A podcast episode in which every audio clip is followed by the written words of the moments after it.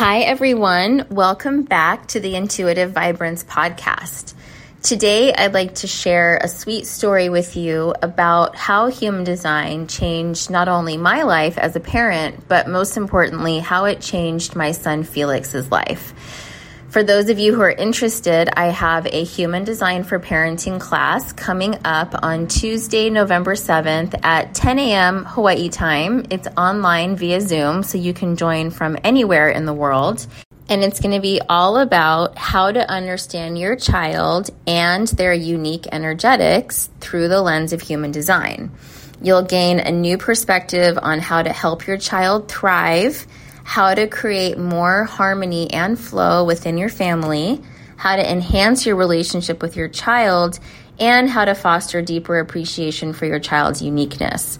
In terms of human design specifics, we're going to talk about the energy centers, the aura types, their strategy and authority, and how you can use all of this information to really guide your child towards living their authentic design, which is the blueprint of their soul. So, if you are interested, you can go to my website, fauziamorgan.com. All of the information is there. And as always, if you have any questions, don't hesitate to reach out. So, a little story about my beautiful son Felix. I wrote this about a year and a half ago, and I'd love to share it with you today. When human design came into my life a few years ago, we were really struggling with how to parent our youngest son, Felix. He had just turned six at the time and was coming out of a two year phase of refusing to talk at school. Everything felt like an uphill battle with him. He was volatile. We never knew what to expect from him, what his mood would be when I picked him up from school, if he would throw a nuclear level fit on the drive home because I hadn't brought the perfect snack, or once we got home, if he would refuse to get out of the car or to eat dinner that night. It was incredibly stressful. We walked on eggshells around him, and nothing we tried seemed to work. Transitions were really hard for him, and we often found ourselves in a power struggle with our six year old. We thought we were really good parents, and we were, but Felix was so different from his older brother, and we felt like we were failing him. It's the worst feeling as a mother to feel like you're not meeting your child's needs despite bending over backwards, trying to do your best. And I'm a projector, I'm here to see the other. So feeling like I couldn't properly see my child or what he needed felt really unsuccessful to me. I felt like I was failing him. When I started reading about manifestor types, I knew pretty quickly that Felix was a manifestor. I also knew that my dad must be a manifestor too.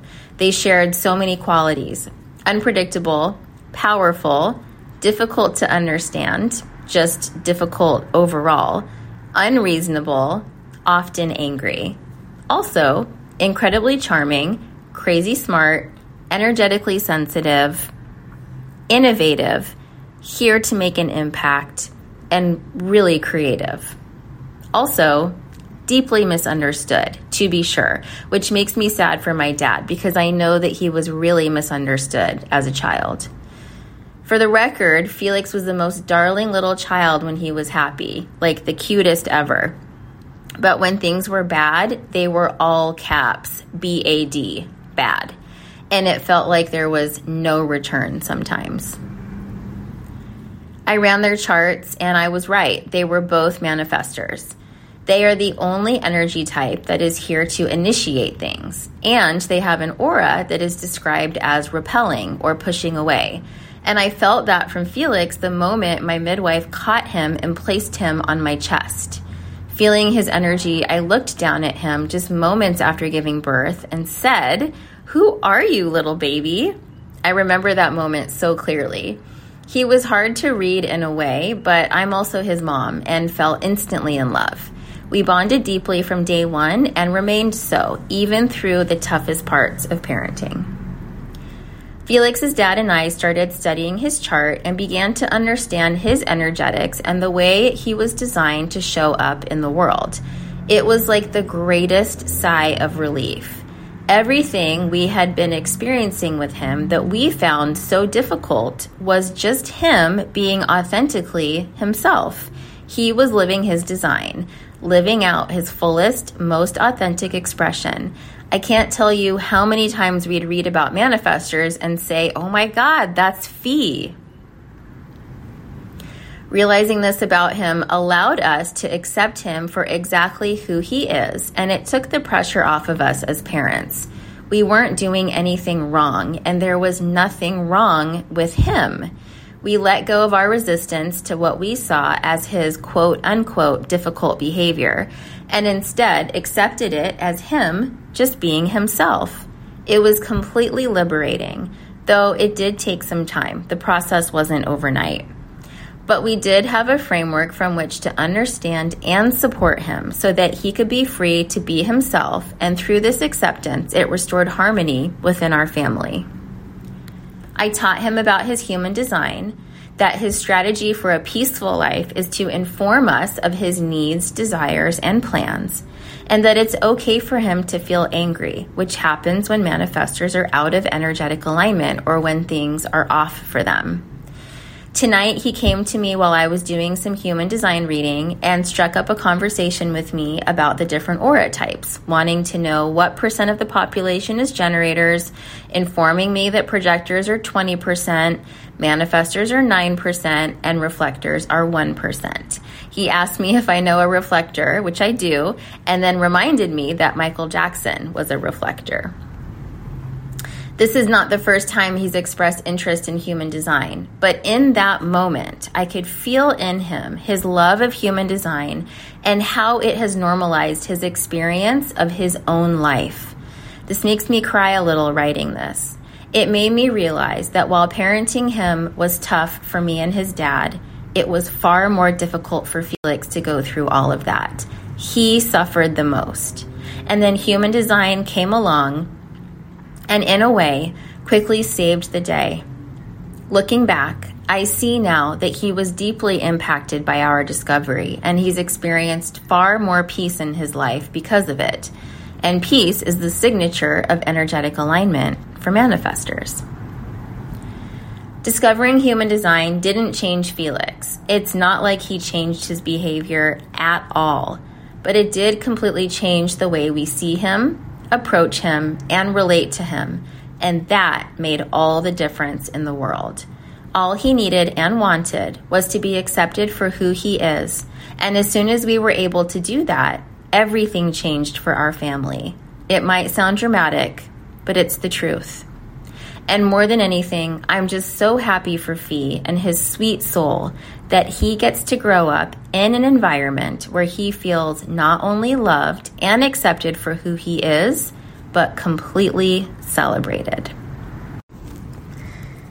And I still get choked up reading this story and just thinking about it all, even now.